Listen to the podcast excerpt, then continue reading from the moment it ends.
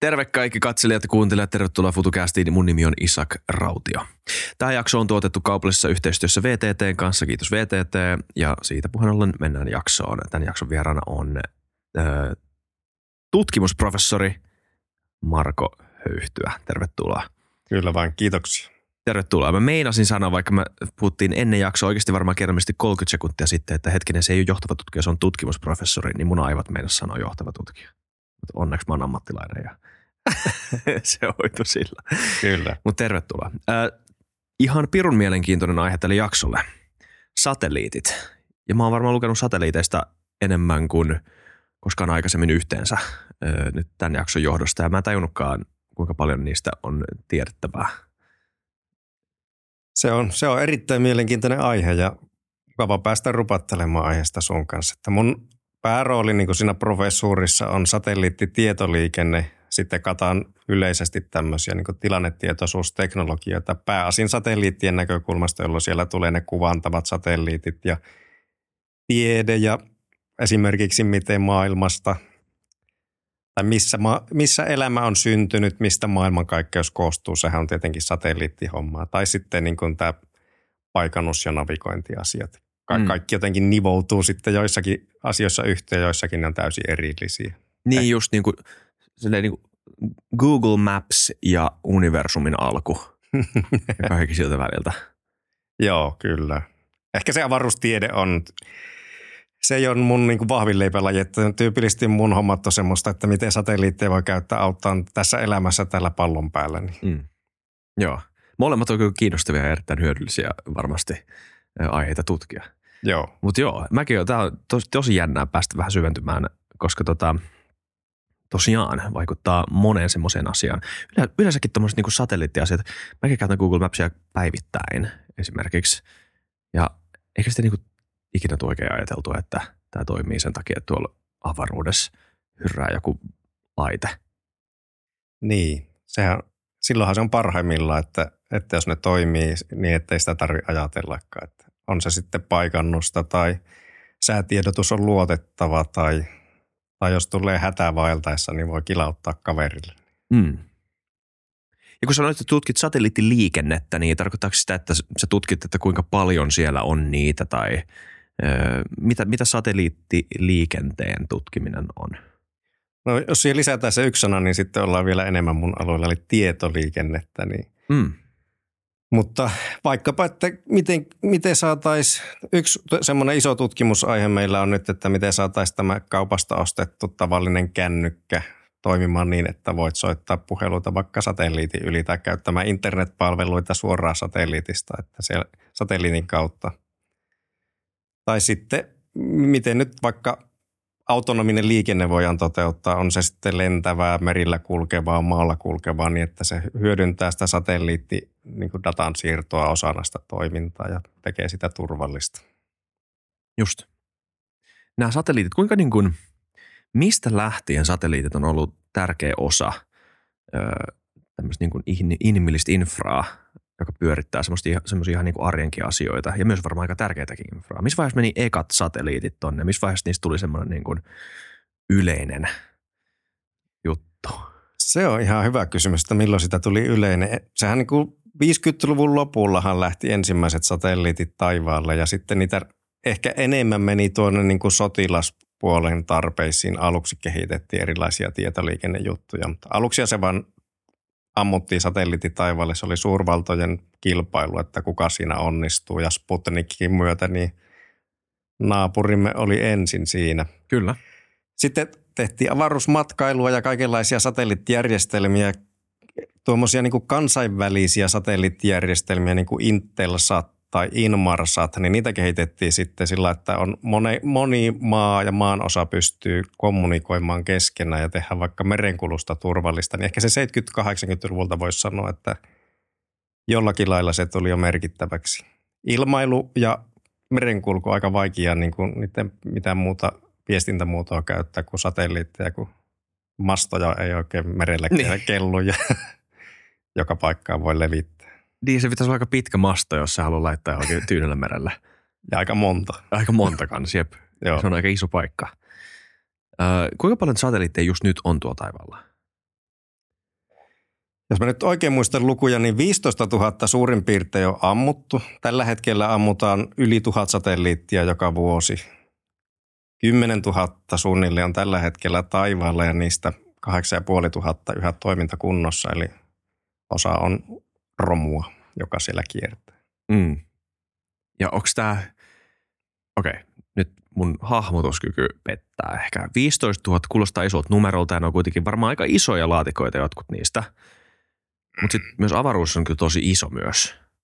Mutta ne ei niinku saa edes vähänkään osua toisiinsa, mä voisin kuvitella. Tai muuten ne menee täysin pois kiertoradaltaan. Ihan pienikin siis liikahdus kiertoradalla voi olla Joo. aika iso, eikö vaan, sit kun se kiertää kauan. Et, et, onko toi ongelma? No totta kai se osin on ongelma, mutta onhan se avaruus iso, että jos maapallon ympäri piirretään viiva, joka vejetään maapallon pintaa pitkin, niin se on 40 000 kilometriä. Eli siihenkin, jos kilometrin välein laitettaisiin joku pömpeli, niin niitä olisi 40 000 siinä yhdellä vianalla. Ja se voidaan sitten vielä, kun se laitetaan, jaetaan tasaisesti koko maapallon pinnalle, niin kyllä ne aika harvassa 10 000 laitetta siinä olisi. Ja vielä harvemmassa, kun ne nostetaan avaruuteen – ja vielä harvemmassa, kun ne laitetaan eri korkeuksille siellä avaruudessa. Eli ne osa on muutamia satojen kilometrien korkeudessa ja korkeimmat sitten 36 000 kilometriä. Mutta ilman muuta, koska ne liikkuu erittäin nopeasti ja sinne pitää pystyä myös laukaisemaan muuta tavaraa sekaan, niin, niin kyllä siinä niin kuin tekemistä on, että se on turvallista. Nyt päästään siihen avaruusliikenteen hallintaan tai satelliittiliikennehallintaan, space traffic management, niin ei se ihan yksinkertaista kuitenkaan, että se saadaan pidettyä turvallisena. Mm. Niin, kaikista varmaan pitää olla jollain tavalla kartalla. Onko siellä sellaisia satelliitteja, joista ei ikään kuin tiedetä jo liikkeestä? Ei, no nehän, en mä tiedä, ehkä sen voi nähdä jollain kameralla tai jollain tämmöisellä, mutta miten noita mitataan? Niin. Niitä niin kuin maanpää, maanpäällisillä tämmöisillä niin kuin observatorioilla, tutkilla ja lasermenetelmillä pystytään seuraamaan ja sitten lisäksi voi avaruudesta myös niin kuin mitata ympäristöä, mutta näillä niin kuin observatorioilla räkätään Käytännössä, jos ne on yli 10 sentin kappaleita, niin niitä pystytään seuraamaan ja träkkäämään. Ja niitä nyt on joku 34 000, mitä niin kuin on katalogissa ja joiden liikettä seurataan ja pystytään ennustamaan, missä ne seuraavaksi on ja, ja niin edelleen. Sitten kun mennään niihin pienempiin, niin jos on sentin ja 10 sentin välillä, taitaa olla miljoona kappaletta semmoinen estimoitu arvio ja ne siellä kaikki liikkuu niin kuin semmoisena vertauskuvana, että se liikkuu kymmenen kertaa kivärillä ammutun luodin nopeudella, eli se, niin kuin seitsemän kilsaa sekunnissa liikutaan tuolla matalalla kiertoradalla, niin ne tietenkin aiheuttaa tuhoa, jos ne osuu johonkin. Siis mutta nämä, onko nämä osia satelliiteista? No avaruusromu oikeastaan, kaikki, kaikki avaruusromu on niin kuin ihmisen, sin, niin kuin määritelmällisesti ihmisen avaruuteen toimittava maatavara, että – että kyllä se niin kuin me, meidän to, toiminnan seurausta. Onko, siis onko ne hajonnut tai tota, minkä takia ne on näin monissa kappaleissa, jos niitä on vain 15 000 niitä itse satelliitteja, mutta näitä pikku osia on niin paljon?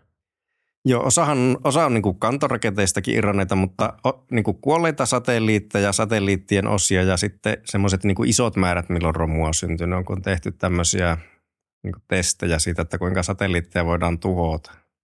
Mm. Amerikkalaiset, kiinalaiset, venäläiset, kaikki on testannut ampumalla oman satelliitin tohjoksi ohjuksella, että se onnistuu, mutta siinä seurauksena sitten pöläytetty taas taivas täyteen lisää romua. Okei, okay. no mutta ainakin ne osu. osu sinänsä, joo. Sinänsä onnistunut missio. Mm. Valitettavan onnistunut. joo.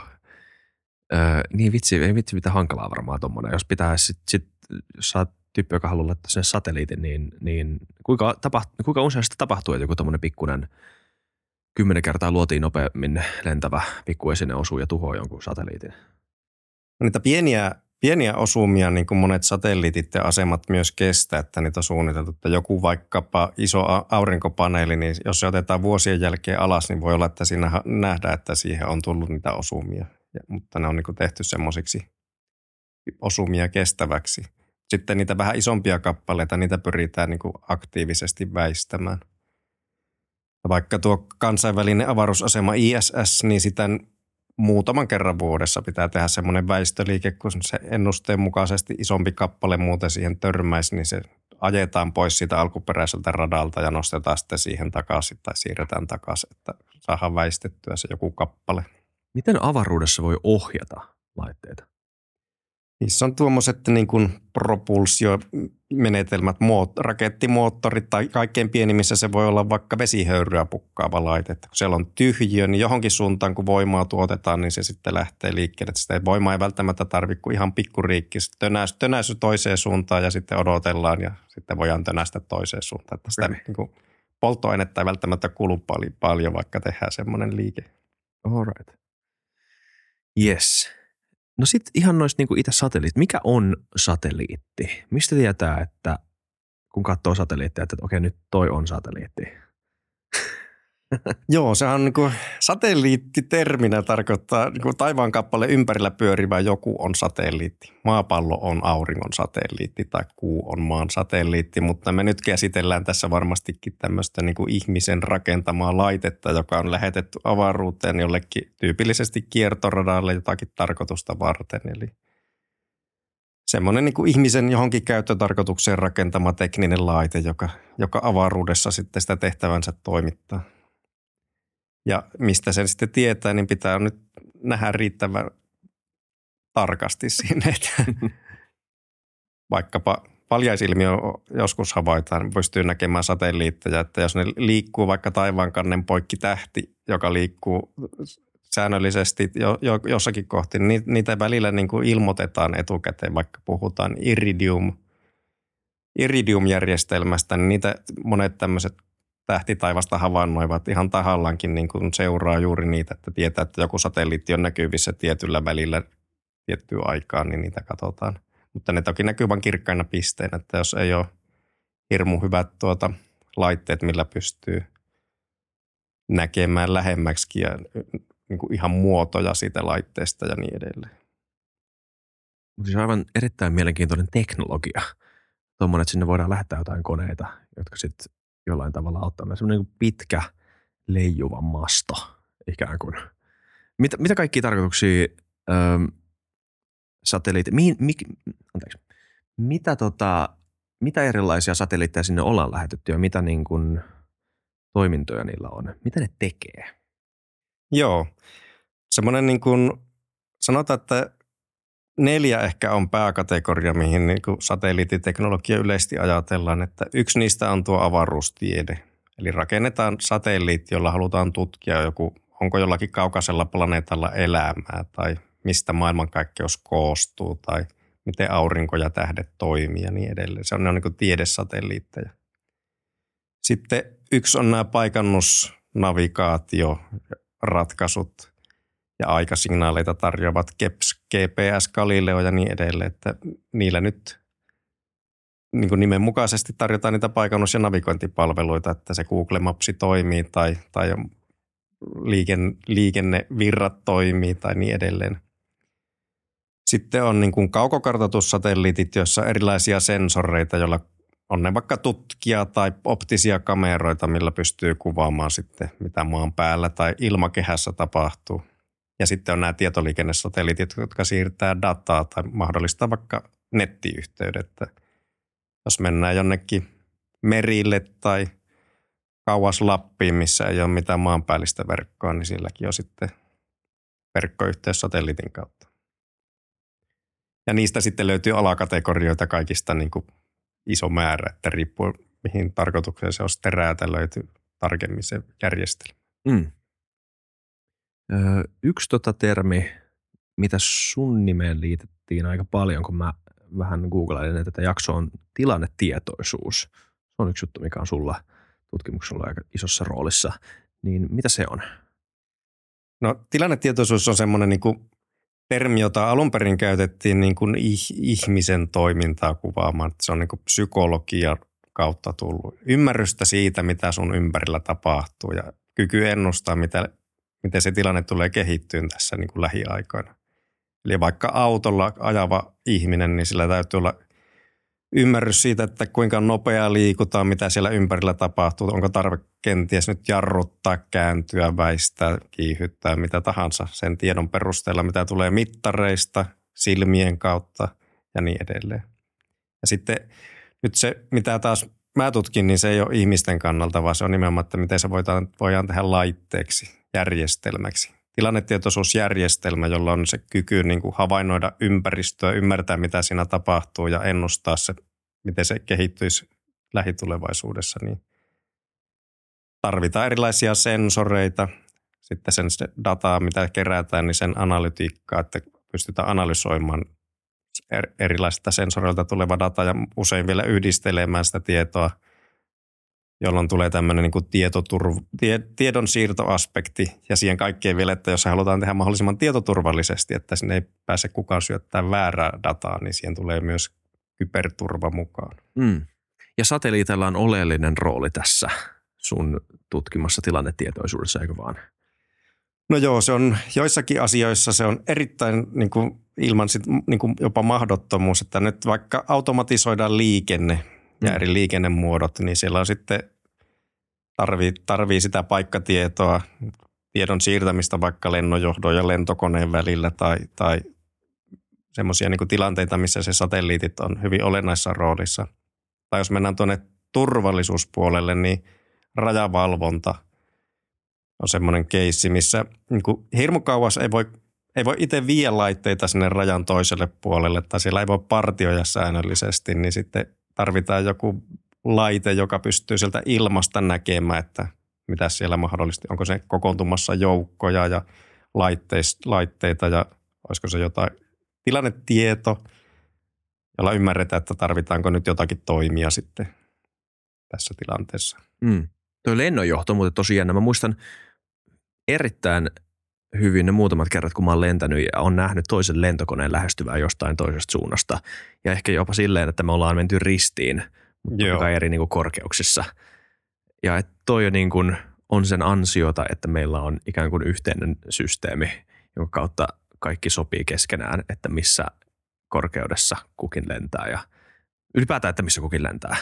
Että siitä on käsitys. Joo, se, se on niin kuin to, toinen on se, että se pystytään etukäteen suunnittelemaan hyvin mm. tarkasti, että miss, mihin väliin kukakin lentää. Ja sitten jos, sitten jos tulee niitä niin kuin ei-ennustettavia poikkeustilanteita, niin sin, silloin se varsinkin korostuu se tilannetieto, että voidaan sitten jakaa tietoa, että jos joku tekeekin poikkeaman siitä suunnitelmasta, niin mitä kaikkien muiden pitää sen, perust, sen mukaan toimia. Että mm.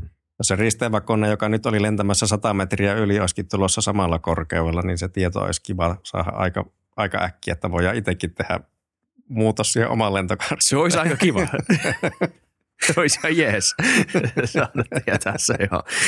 Ei vitsi, se oli kyllä kuumottavaa, mutta sillä jotenkin niin kuin hämmästyttävä, tai sillä niin kuin turvallisella tavalla kuumottavaa, koska tiesi, että, että aa, näillä on niin kuin systeemit. Kyllä nämä tietää, että tuot lentää nyt se Joo. alia tai yli tai whatever. Ja tietenkin se on, niin kuin, että niillä on se järjestelmä, millä se on suunniteltu ja se on kommunikoitu, mutta onhan niillä niin kuin tutkat ja sensorit sitten, että ne pystyy katsoa sitä lähiympäristöä, että Mm. Että ei, siellä ei tule mitään niin kuin, voihan siellä olla joku paha, paha tuota, mielinen lentäjä, joka ei ole välttämättä minkään järjestelmän kautta sinne taivaalle ilmoittanut mihinkään järjestelmään omia lentoaikeitaan, niin mm. pahan ilkinen tai huolimaton tai mikä tahansa, mutta nyt varsinkin kun on tämä drone-aikakausi, niin se on niin kuin niitä on mahdollista olla aika korkeallakin niin kuin erilaisia laitteita, jotka ei ole siellä niin kuin miehitetyn lentämisen järjestelmissä välttämättä mukana. Mm. Mutta satelliitilla on siis erittäin tärkeä yhteiskunnallinen tärkeys, vaikutus. No kyllähän ne niin kuin aika moni nykyisen modernin digitaalisen yhteiskunnan niin kuin järjestelmiä käyttää satelliittiinformaatiota tai signaaleja. Vaikka energiaverkko, sähköverkko, niin se tarvii niin kuin synkronointiin tarkkaa aikasignaalia, joka tulee satelliiteista. Tai sama käyttää myös niin kuin tietoliikenneverkot. Tai sitten jos ajatellaan niin kuin koko liikenteen ja logistiikan toimivuutta, niin siellä on sama homma, että ilman niitä niin kuin paikkatietoja mahdollista träkätä tässä ei oikein toimisi. Mm. Sitten jos niitä kaukokartoitusjärjestelmä vaikka, että miten pystytään seuraamaan niin kuin laajamittaista – ilmastonmuutosta tai mitä tapahtuu niin kuin ilmakehässä tai sitten siellä maan päällä on niin kuin joku maanviljelyn tueksi tai metsän se metsätalouden tueksi, niin on hirvittävän paljon erilaisia palveluita käytössä, mitkä perustuu satelliittidataan. Mm. Niin just. Miten satelliitti toimii? Ja nyt siis ihan, tietysti ne toimii varmaan eri tavalla riippuen satelliitista, mutta se perusteknologia, että sun ylipäätään on järkevää lähettää tuonne taivaaseen joku juttu, joka sitten lähettää jotain tänne mm. alas. Niin mikä se Joo. on? Se on ihan hyvä, se on kyllä hyvä kysymys, että niin kuin satelliitti, sitä koko satelliitin niin kuin tehtävästä käytetään satelliittipiireissä nimeä missio. Eli on satelliittimissio. Ja siihen liittyy sitten se, että se satelliitti suunnitellaan – lyön kasaan, testataan tietenkin huolellisesti kaikki komponentit ja laukastaan taivaalle ja sitten sitä operoidaan vielä sen, niin kuin sen elinkaaren yli, niin se on, se on missio. Mutta sen satelliitin sitten tärkein osa on hyötykuorma tai payloadi. Se nyt voi olla sitten 5G radiolähetin tai se voi olla hyperspektrikamera. Ja se, että miten se satelliitti sitten toimii, niin sen niin kuin koko sen muun satelliitin tehtävä on mahdollista, että se hyötykuorma niin kuin pystyy toteuttamaan sen oman tehtävän. Että jos nyt vaikka halutaan jo kuvata tiettyä aluetta tietystä suunnasta, niin sen satelliitissa pitää olla aurinkopaneelit ja vähän akkua, että se pystyy niin tarjoamaan virtaa sille koko sekä sille hyötykuormalle että muille sitä tukeville järjestelmille – sitten siellä on niin kuin asennonsäätöjärjestelmät, että ei hirmu kiva olisi, jos se kamera osoittaisi vaikka tuonne Marsiin koko ajan, ei. kun pitäisi kuvata jotakin peltoa Suomessa. Tai... Väärää planeettaa. Niin. Siellä on erilaisia niin kuin myös sensoreita, millä pidetään se satelliitti oikeassa asennossa, että niillä pystyy träkkäämään ympäristöä ja niin edelleen. Mutta siellä on siis erilaisia tukijärjestelmiä, Osassa on ne propulsiot, joilla pystyy siirtämään sitä satelliittia tarvittaessa eri korkeuksille ja niin edelleen. Sitten siellä on keskustietokone, jolla, jonka kautta voi ohjata satelliitin toimintoja. Eli maan päällä on tämmöinen telemetriajärjestelmä ja sieltä tulee linkki siihen satelliittiin. Siellä voi vaikka komentaa ottamaan nopeammin kuvia tai eri aallonpituudella kuvia tai, tai kääntämään vähän kameraa eri suuntaan. Ja sitten on tietenkin isossa roolissa tämmöiset datan siirtoon liittyvät maa-asemat, että on se sitten tietoliikenne tai kart- kaukokartoitussatelliittiin tai mikä tahansa, niin että sieltä pystyy vastaanottamaan sitten sitä dataa. Toi telemetria on ehkä se, mitä mä hain tota, takaa tuolla kysymyksellä. Eikö se, siis, onko se se juttu, tai se termi kuvaa sitä, että lähetetään jostain maanpäälliseltä – laitteelta. Komento, komento joo. Just.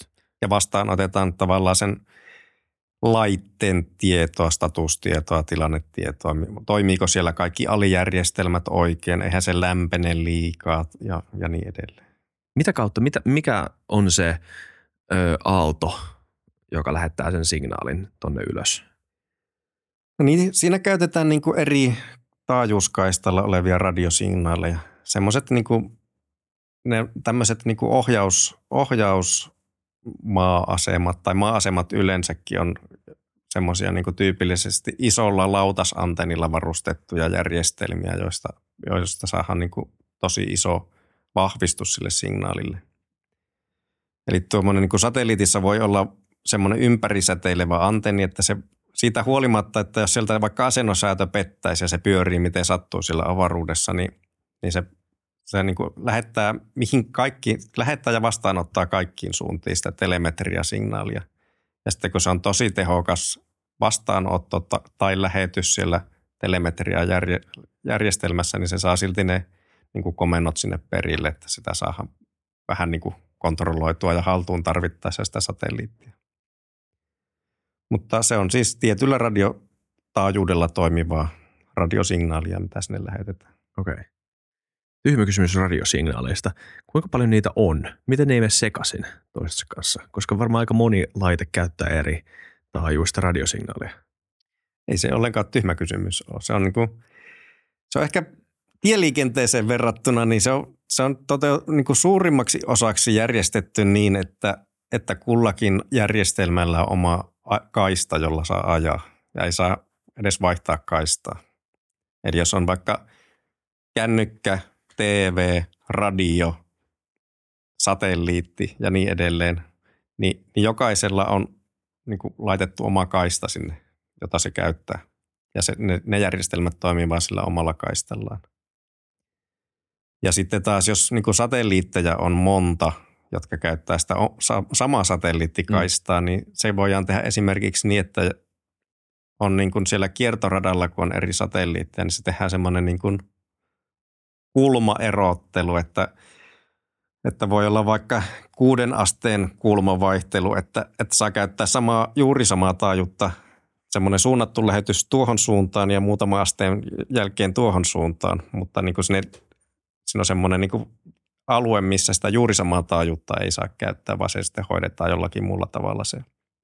Ja sama taajuuskaista jakaa myös alikaistoihin, joilla saadaan niin kuin lisää semmoista erottelua sinne ja mahdollisuuksia. Mitä on alikaistat?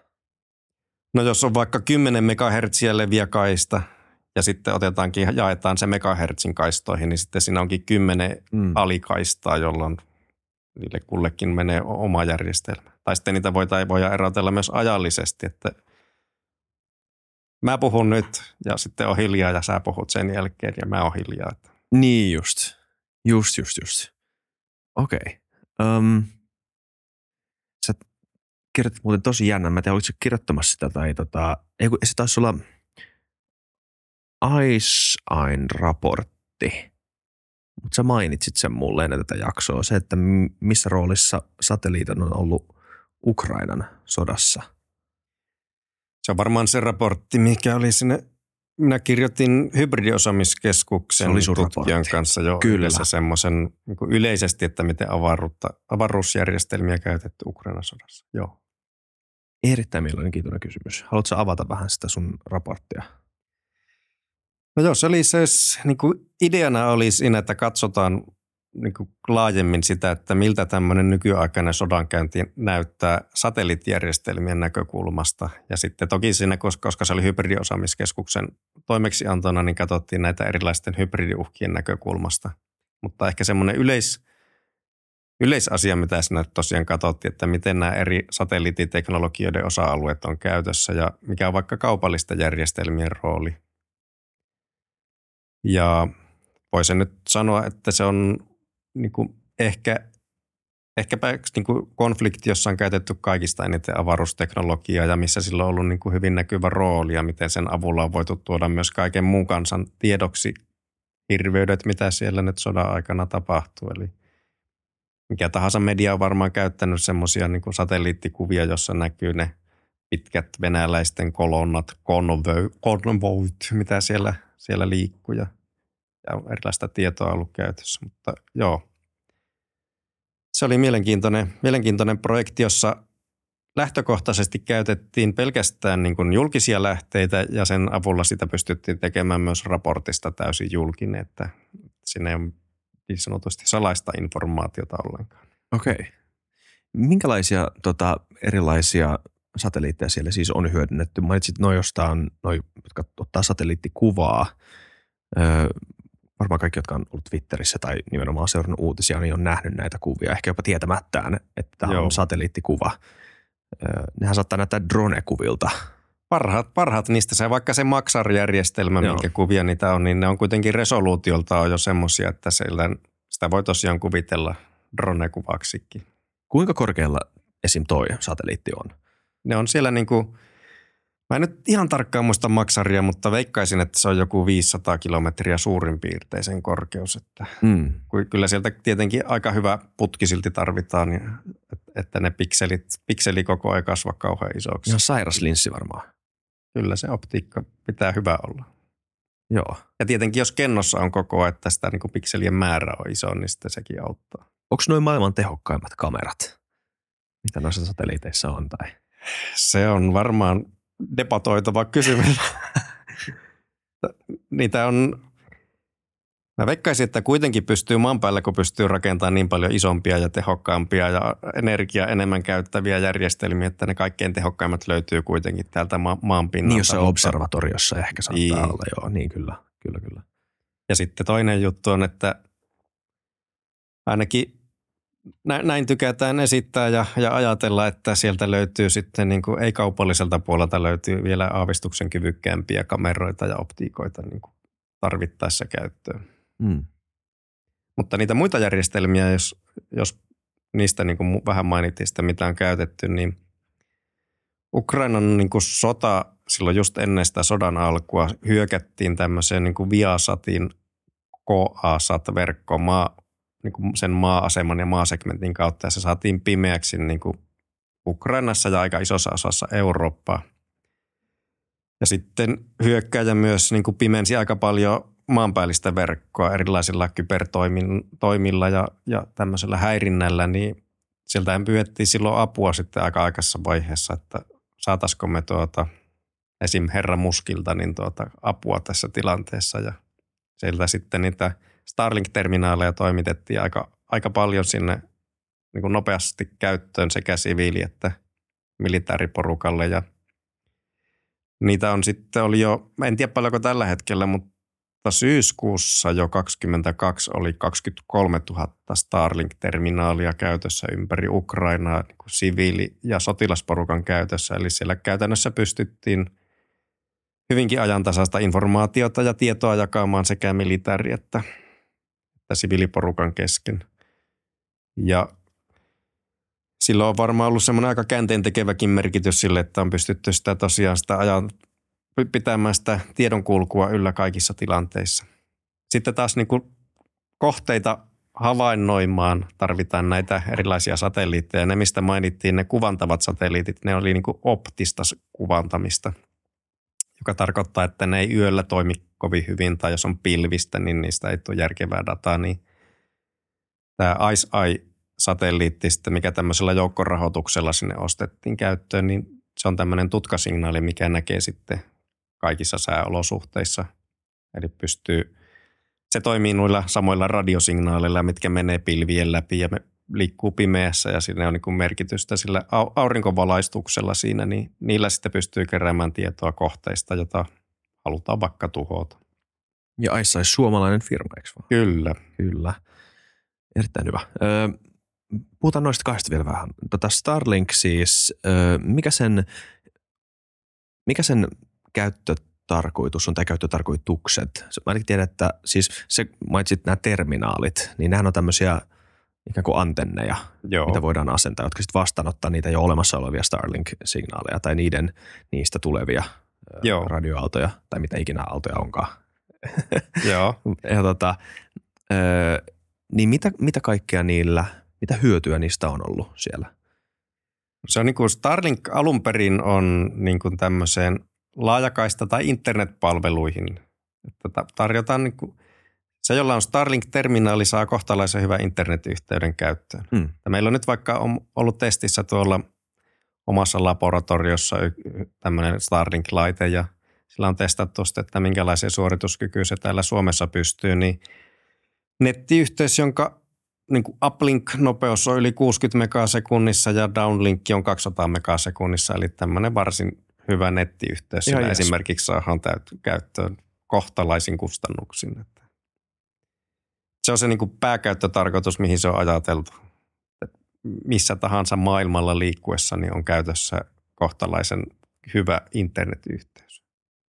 Sitten niitä on niin kuin erilaisia päätelaitteita kehitteillä, että ne niin kuin ensimmäiset versiot ovat tämmöisiä, mitkä, että sen pitää olla paikallaan, mulla se ei yhteys toimi. Mm. Mutta nyt sitten on niin kuin tarjolla tämmöisiä liikkuvia, jotka voidaan vaikka integroida auton kattoon.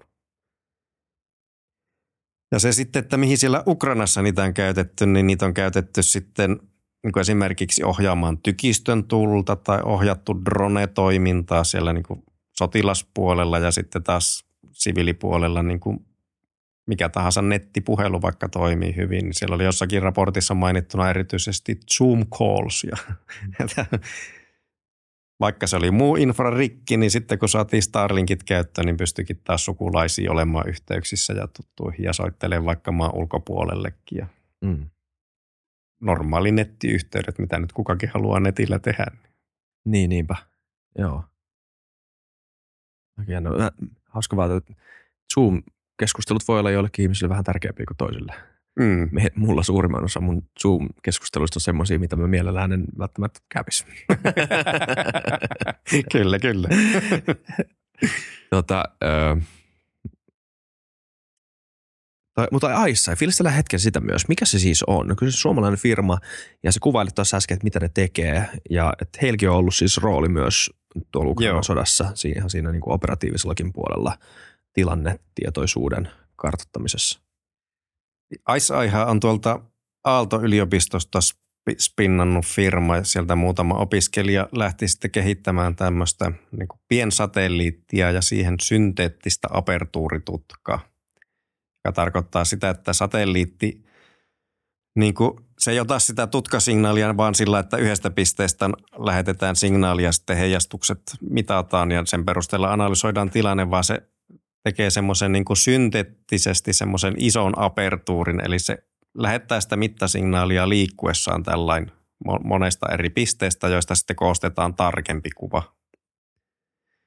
Ja se on tosiaan tutkasignaali, eli kuten mainittua, niin sitä, se toimii sitten, sitten missä tahansa olosuhteissa, mutta sitä voi katsoa, käyttää vaikka tulluvatilanteen seurantaan vakuutusyhtiöitä auttamaan kaukoidässä tai – eli ei tarvitse mennä jotenkin ihmisten mittaamaan sitä veden korkeuksia eri paikoissa, vaan se voidaan sillä niin kuin tutkasignaalilla mitata ja katsoa, että mikä on se alue, mikä on peittynyt veteen ja, ja missä sitä on, on niin kuin paljon.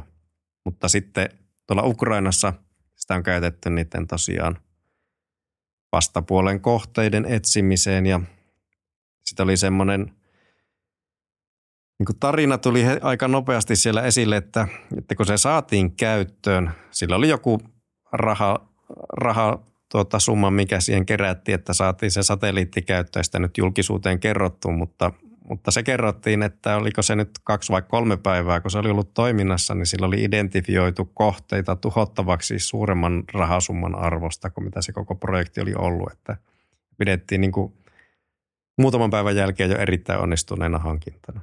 Mm. Niin just, okei. Okay. Aika jännä.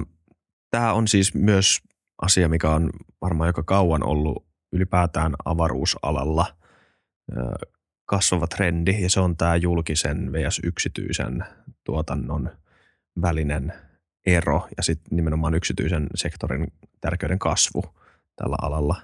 Kyllä. SpaceX joo, ja sitten nämä kaikki muut. Mutta jos vertaan, tässä me ollaan painettu nimenomaan yksityisten firmojen luomista satelliiteista, niin kuinka iso rooli yksityisillä firmoilla on tälläkin alalla? Se on, se on iso ja se on koko ajan kasvava, että se on, toki se on aavistuksen vielä semmoinen niin kuin häilyvä raja, sillä avaruusbisnes on vähän semmoinen omalaatuinen bisnes, että noilla niin kuin NASAlla ja ESAlla ja tämmöisillä isoilla avaruusjärjestöillä on kuitenkin niiden yksityistenkin firmojen rahoittamisessa ja mm. toiminnassa iso rooli. Ja, ja ne taas on sitten eri valtioiden kassasta kerättyjä niin kuin osamaksuja, jolla tämä, nämä avaruusjärjestöt toimii. Tai NASA nyt on puhtaasti Jenkkien oma. Että. Mutta niin kuin koko ajan siellä enempi on tämmöistä kaupallista toimintaa ja kaupa, niin kuin firmoja, jotka pystyy rahoittamaan sillä niin kuin omalla kaupallisella toiminnallaan sen, sen niin kuin koko jutun. Ja sitten se on myös muuttanut sotilasmielessä tilannetta niin, että kaikki käytännössä maailman puolustusvoimat tai sotajoukot niin käyttää siinä omassa toiminnassaan myös kaupallista satelliittikyvykkyyttä. Mm. Okei. Okay. Ja tota, um... Ja ehkä jos mainittiin, niin Suomi on, Suomi, Suomihan on, niin kuin Suomesta on tullut tavallaan avaruusmaa vasta tämän uuden aja, aikakauden myötä, että se on mahdollistanut, että näitä pieniä satelliitteja pystytään rakentamaan ja – toteuttaa järjestelmiä, niin kuin se ei tarvi niin valtava isoja resursseja. Niin just. Eli Suomestakin on, tuolla, me puhuttiin tästä ICEista, mutta onko Suomessa tulossa, rakennetaanko siis muu, muunlaisia satelliitteja myös? Tai? No toinen hyvä esimerkki on se Kuva Space. Se tekee tämmöistä niin kuin hyperspektrisatelliittijärjestelmiä. He on myös saanut niin kuin ihan hyvin rahoitusta – Toi on nyt toinen kerta, kun sä oot sanonut ton sanan hyperspektrikamera. Mikä se on? Joo. Hyperspektrikamera on kamera, jolla pystyy niin kuin usealla eri aallonpituudella kuvaamaan sitä tiettyä kohdetta, jolloin sitä, kun eri aallonpituuksilla heijastuu se niin kuin signaali eri lailla. Jos niin kuin kuvataan vaikka koivun lehteä ja vaahteran lehteä, niin, niin se väri, joka näkyy, näkyy ihan tämmöisessä tavallisessa kamerassa, ei välttämättä kerro kovin paljon, mutta sitten kun sitä otetaan hyperspektrikuvaa, jolla saadaan niin todella eri, monella eri aallonpituudella sitä dataa sitä lehdestä, niin silloin voidaan niin karakterisoida sitä materiaalia ja kohdetta. Eli se pystytään löytämään erilaisia aineita, erilaisia puulajeja. Nähdään, onko vaikka levittäytynyt joku lannoitteet peltoon, missä kohti kuinka hyvin tai, tai hyperspektridata on tämmöistä niin kuin usealla eri aallonpituudella kuvattua optista tietoa ympäristöstä. Okei, okay, kiitos. tota, ähm, joo, toi Suomi-kulma ja ylipäätään tämä Eurooppa-kulma tai tämmöinen niin geopoliittisempi kulma tässä on mun mielestä tosi jännä kanssa. Tai siis mua kiinnostaa se, että avaruus äh, tämmöisen niin vaikutusvallan – ja ylipäätään vallankäytön piirinä ö, on kuitenkin selkeästi jollain tavalla erillinen tähän normaaliin maankamaraan, josta me puhutaan, että on niin kuin, se, on, se on sikäli meidän maanpäälliselle elämälle myös tosi hyödyllistä, että siellä avaruudessa on jotain juttuja, mutta sinne ei vaan noin vaan saa niitä. Eli kuinka tärkeää on sun mielestä se, että esim. Euroopalla tai Suomella on myös ikään kuin huoltovarmuus tai suvereniteetti sen suhteen, että, että me omistetaan niitä – itse laitteita, eikä vaan niin, että sinne lähetetään NASAn tai kiinalaisia tai venäläisiä bla bla bla satelliitteja. Joo.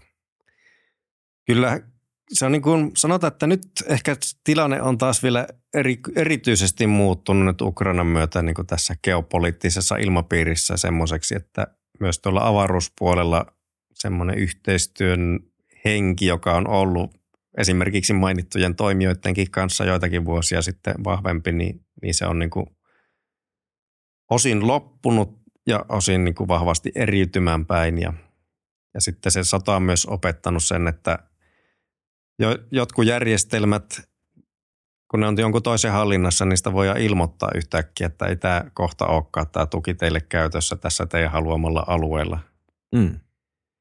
Niin semmoisen niin tilanteen varmistaminen, että, että on sitä kyvykkyyttä silloin, kun sitä tarvitaan ja se on niin kuin käyttöön otettavissa, niin se on, se on, se on tärkeää. Suomella nyt ei pienenä maana varmasti ole tarvetta olla kaikkea kyvykkyyttä itsellä, mutta ainakin meillä pitäisi olla sellaiset kumppanit ja kumppanuudet, joiden kanssa sitä kyvykkyyttä on.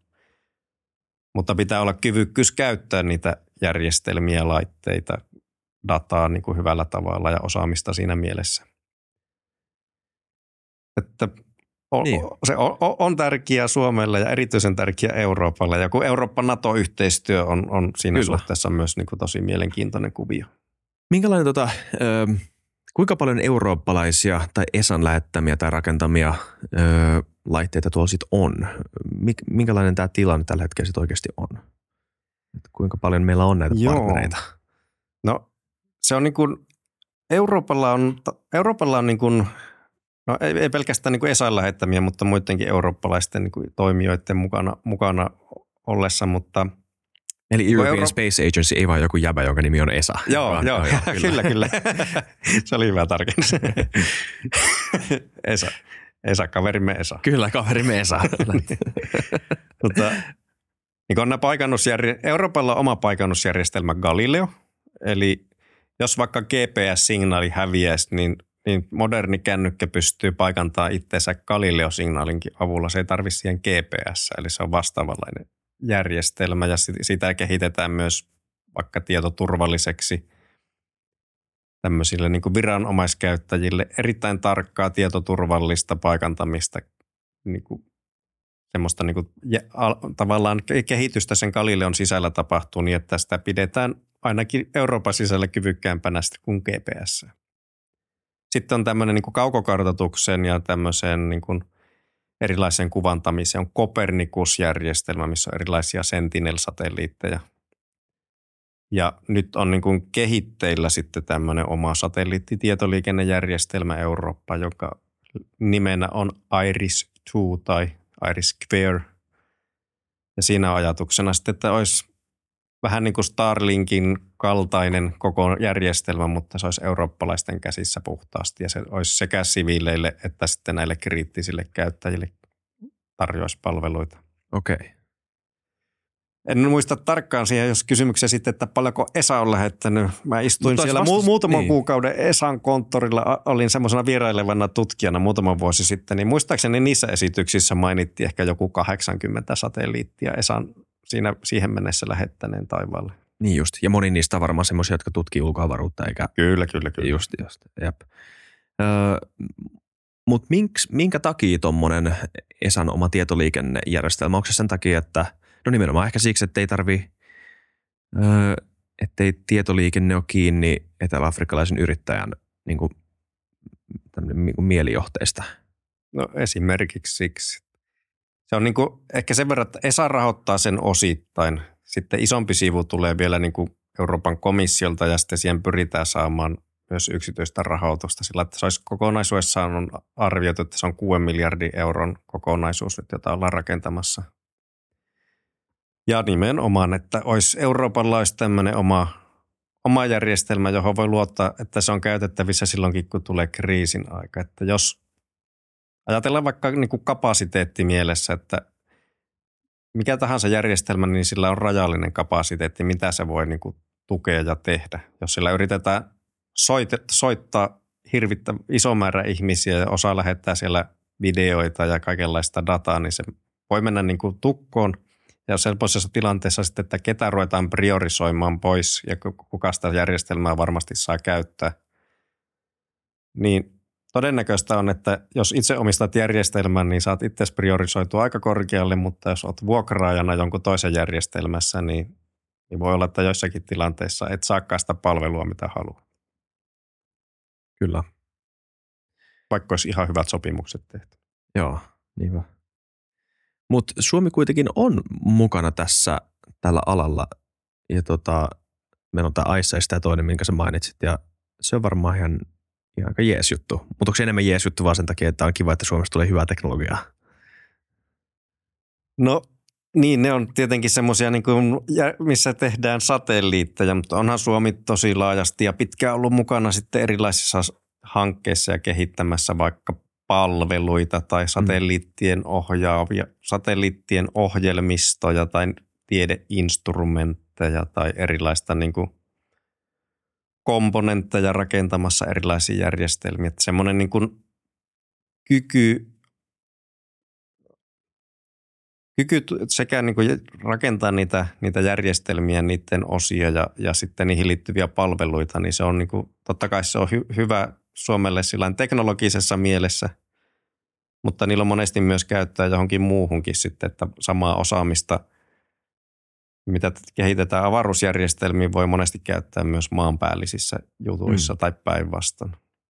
Vaikka hyperspektrikuvantamista kehitetty sinne avaruuteen, mutta tosi paljon silloin käyttökohteita sitten niin kuin maanpää, maanpäällisissä jutuissa, että voi vaikka kuvata, että onko ruoka pilaantunutta tai onko auto mm. edessä mustaa jäätä tai voi erotella joesta muovijätettä pois niin kuin kuvaamalla ja löytämällä ne kohteet.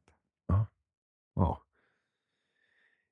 Tuohon geopoliittiseen piiriin vielä sellainen kysymys, että, että mitä tärkeämpi osa tämmöistä niin kuin välttämätöntä infraa satelliitista tulee – ja mitä enemmän meillä tämä maailmassa, missä tällainen saatetaan kokea uhkana eri niin kuin, ähm, geopoliittisten vihollisten kesken, niin mistä me tiedetään, että satelliitit on turvassa siellä tota, avaruudessa, koska todistetusti niin, niitä pystytään ampumaan. Niin pitäis, pitääkö sielläkin olla, niin kuin, mitä me tehdään? Sillä avaruussekuritas tai joku tämmöinen, miten ne pidetään siellä turvassa? ohjus, ohjuspuolustusjärjestelmät sinne tai jotain. Joo, se on niin kuin, jos niin kuin ajattelee, niin ehkä taas voi ajatella, että on kolme eri pääuhkaa sillä, että millä niihin voidaan vaikuttaa. Niin yksi on tämä niin kuin fyysinen tuhoaminen. Se voidaan tehdä sitten ohjuksilla tai tähtien sotatyyppisesti laaseraseilla tai Tai joskus... Siis ehkä... oikeasti? Joo, joo, joo. Okay. Avaruuslaaserilla voi tuhota niin kuin toista kohdetta. Tai sitten voisi olla niin kuin ajaa tahallaan oman satelliitin toiseen satelliittiin, törmäyttää ne. Hmm. Mutta se on siis, yksi on se fyysinen uh, uhkapuoli siinä. Sitten toinen on, että voidaan niin tehdä tämmöinen kyberhyökkäys maajärjestelmän kautta ja pyrkiä ottaa haltuun se tai jopa lamauttamaan sen toimintaa, sen järjestelmän. Ja kolmas on sitten, että niin sämmätään eli häiritään, häirintäsignaali sille tietylle toimintataajuudelle riittävän voimakkaana, että sillä, sitä ei voi vastaanottaa. Diidossataan se. niin. Joo, okei. Okay. Niin näistä se kuitenkin on se tuhoaminen on semmoinen niin kuin, vi, vi, kuitenkin semmoinen viimeinen juttu, mitä niin kuin juuri kuka haluaa tehdä, kun se on just se romu, romuseuraus siinä, että sillä voi vaarantaa ne omat palvelut myös, jotka perustuu sun mm. sille samalle, samalla korkeudella oleville satelliiteille, niin, niin se on semmoinen, tähän asti se on muutaman kerran todennettu omalla satelliitilla, mutta siihen ei ole kukaan halunnut lähteä ja vähän semmoinen niin kuin fiilis syntynyt, että, että ei, ei kukaan halua sitä lähteä niin kuin särkemään, niin sitten se on niin kuin ne, ne muut niin kuin suojaukset sitten, mitä siellä pitää ottaa huomioon. Suojataan, niin tehdään tietoturvallisia, vaikeasti kyberhyökättäviä ja kovaa avaruussäätä ja olosuhteita kestävää elektroniikkaa. Niin. Ja ehkä jotakin semmoisia toimenpiteitä, mitä pystyy sitten ainakin osassa satelliiteissa tekemään, että, että pystytään niin aktiivisesti myös toimimaan, jos se uhka, uhka syntyy. Niin. Niin just. Ja sitten kyberturvallisuus varmaan liittyy johonkin, no totta kai se varmaan pyörii jonkunnäköisellä softalla se, se satelliitti myös, mutta siihen pystyy varmaan sisään rakentamaan jonkunnäköisiä hardware-suojia kanssa. Mutta sitäkin mietitään varmasti. Kyllä, ja, ja se on nimenomaan se niin kuin kaikista tärkein suojata se, sitten se maan päällä oleva osa, mihin on paljon helpompi myös hyökätä, mm. mutta sen kautta voidaan päästä käsiksi sitten niihin ison määrään satelliitteja tai muuta maa-infraa tai mu- ja muuten kriittistä järjestelmää, niin se, että suojataan siellä olevat järjestelmät ja protokollat ja, ja softat ja kaikki niin, että se on niin kuin, sinne on vaikea päästä. Ja monesti sitten se, että sitä tehdään fyysisesti myös niin kuin pääsemätön, että jos on joku maa-asema, niin sinne ei ainakaan pääse niin kuin viereen konttaa ja kytkemään kaapeleihin omia juttujaan kiinni, vaan että se tehdään niin kuin fyysisestikin se accessi sinne vaikeaksi. Tiedätkö ollenkaan mistä sellaisista tapauksista, missä tällaista satelliittihäirintää tai satelliitteihin kohdistuvia hyökkäyksiä ollaan tehty tämmöisessä niin kuin sota-mielessä ikään kuin, tai tämmöisessä geopoliittisessa kilpailumielessä? No tuo oli tietenkin yksi, mikä oli se, se niin kuin, mitä nyt pystyy näkemään, niin, niin on se se Viasat kautta KASAT-järjestelmän mm. lamautus juuri ennen kuin Kyllä. se invaasio Ukrainaan tapahtui. Sitten siellä on myös todettu paljon yrityksiä, missä Starlink-järjestelmää vastaan hyökkäilty, mutta se ei ole ilmeisesti niin kuin oikein ollut onnistunutta. GPS-signaalit, se on aina tämmöisessä tilanteessa pyritään niin kuin ainakin häiritsemään monissa paikoissa, että se niin kuin häiritään niin, että vastaanotto on mahdollista tai sitten sinne syötetään väärää dataa niin, että se sanotaan spoofingiksi, eli jos mä vaikka katsoisin tässä, että Marko näyttää olevan Tampereella, joku on vissiin syöttänyt vähän väärää koordinaattia taas kep-signaalin kautta. Joku vekkuli. Sitten on niinku semmoisia on kanssa, että satelliittiin, niin siellä avaruudessa on, taisi olla kiinalaiset, jotka ajoi oma satelliitin jonkun toisen satelliitin kylkeen ja sitä oli vaan sitten, että, että niin kuin vakoilusatelliitti, jolla pyrittiin keräämään sitten dataa, joka – sitä datavirtaa, mikä oli siihen vieressä oleville satelliitille tarkoitettu, niin sillä varmaankin nauhoitettiin sitä samaa dataa ja se sitten pyrittiin purkamaan jossakin. En tiedä kuinka onnistuneesti, mutta mm. on niin todettu tämmöinen, tapahtuma myös. Okei, niin, niin että tätä tapahtuu. No ei kuulostaa suht vakavilta, mutta ei kuitenkaan semmoiselta niin kuin, mitä jos ja nyt mä en taas oikeastaan tiedä, miten GPS-järjestelmä toimii, mitkä kaikki palaset mahdollistaa sen. Mä voin kuvitella, että se on aika hajautettu järjestelmä, että se on niin yhdestä koneesta kiinni tuolla avaruudessa, onko oikeassa. Joo, ne on semmoisia niin konstellaatioita, Joo. missä on maapallon ympärillä on paljon satelliitteja. Se paikannuskin tarvitsee usean satelliittiin yhteys, että se saa sen paikannuksen toimimaan niin yhtä aikaa. Jos joku onnistuisi jammaamaan, spooffaamaan, tuhoamaan kaikki GPS-satelliitit, konstellaatiot kerrallaan, niin kuinka kusassa me oltaisiin?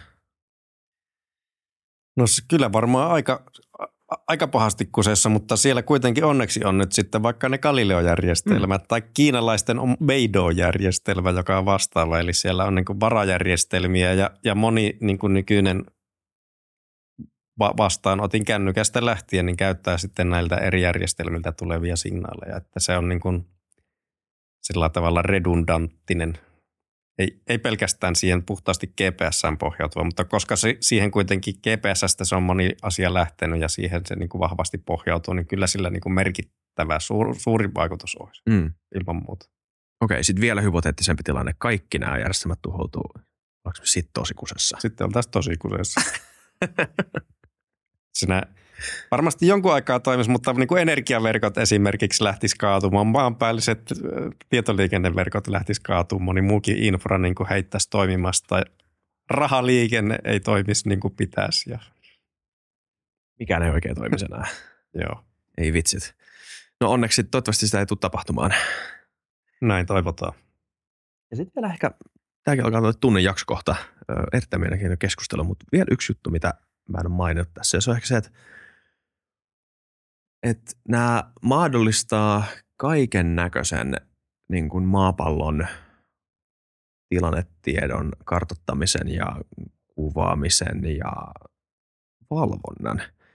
Niin sitten jos tota, sulla on kaikki tämmöistä teknologiaa, joka joutuu semmoisen hallinnon käsiin, jota ei välttämättä kiinnosta yksityisyys tai tämmöiset asiat kovin paljon, niin miten tämmöinen teknologia voisi kääntyä vapaan maan kansalaisia vastaan, jopa siis omankin hallinnon puolelta. Miten, onko tätä mietitty millään tavalla? Miten tämä keskusteluaihe nousee satelliittiskenessä esillä? Joo, se on ihan hyvä kysymys. Ei, ei se nyt hirmu paljon ole noussut, mutta totta kai jos pystytään niin kuin riittävän tarkasti kuvaamaan niin, että sillä pystyy identifioimaan, jos nyt ei henkilön naamaa kuitenkaan on sen verran niin kuin karkeita, mutta, mutta vaikkapa auton liikkeitä tai kuitenkin seuraamaan yks, yksittäisten henkilöiden liikkeitä ja niiden paikkaa, jos siihen se paikkatieto vielä lisätään, niin, niin totta kai sitä pystyy seuraamaan ja saamaan kaikenlaista selville, mitä se ihminen tekee, niin on, onhan siinä jonkunnäköistä uhkaa. Niin.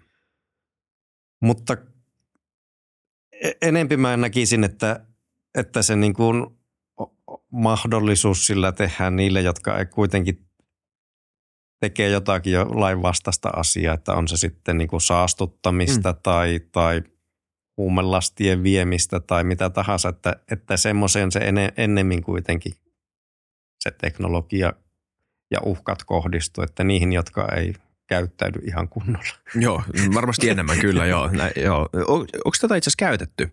Ihan mielenkiintoinen keissi toi niin kuin, niin kuin kansainvälinen huumesalakuljetus. Niin pystyykö oikeudessa – pyytämään joltain ö, satelliittifirmalta kuvia tuommoisesta ja sitten käyttää sitä todisteena siellä. No ainakin niitä viljelmiä, ainakin niitä viljelmiä on niin kuin kuvattu ja kartotettu ja varmaankin jos nyt ajatellaan, että otetaan niitä tarkan resoluution kuvia, niin kyllähän sieltä niin lähteviä kuljetuksia pystyttäisiin myös seuraamaan, että mihin, mihin sieltä niin kuin lastit kulkee teitä pitkin ja jos ne siirtyy johonkin tiettyyn laivoihin, niin sitten missä se laiva kulkee, että – Täytyy sanoa, että tuohon skeneen en ole kovin paljon perehtynyt, mutta kuvittelisin, että sitä voitaisiin käyttää. Okei. Okay. Joo, jännää.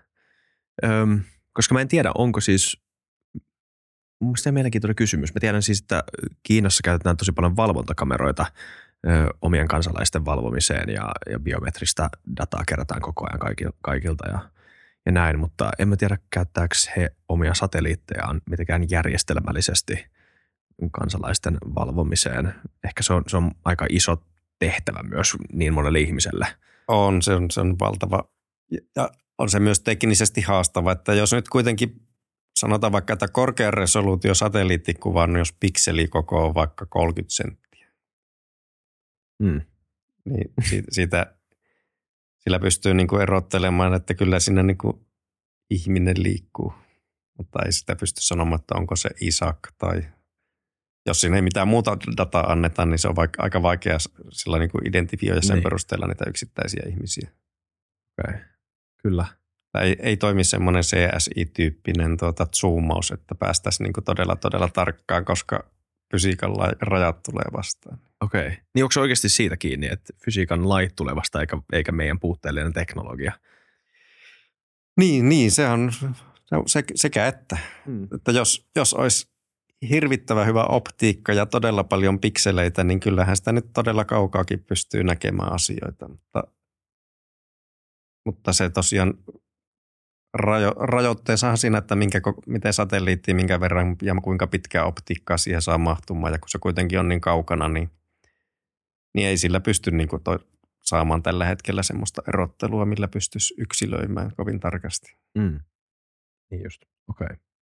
Kasvon tunnistus on vaikka täysin mahdoton, kun kasvo on yksi pikseli. Niin, joo, no todellakin, kyllä. Se ei, ole, se ei varmaan toimisi. Mikä, mikä sua viimeisenä kysymyksenä, mikä sua eniten innostaa, kiinnostaa tässä satelliittien kehityksen ja käytön tulevaisuudessa? Mikä on sun mielestä seuraava juttu, mitä me, mistä meidän tulisi tietää? No kyllä mua itseä kiehtoo tosi paljon se, niin kuin, jos mä pystyn käyttämään tuota kännykkää suoraan, kaupasta ostettua kännykkää suoraan satelliittiyhteyksiin. Että siihen ei tarvitse tehdä mitään muutoksia, mun ei tarvitse ostaa mitään erillisiä laitteita. Ja tästä on ensimmäinen niin kuin demopuhelu tehty nyt Nokian ja heidän kumppaninsa AST Space Mobilen kanssa tänä vuonna. Ja jos, se, jos ja kun tästä nyt saadaan tulevaisuudessa ihan toimiva teknologia, niin erittäin bueno. Et tarkoittaako se sitten, että niissä ei olisi mitään liittymiä?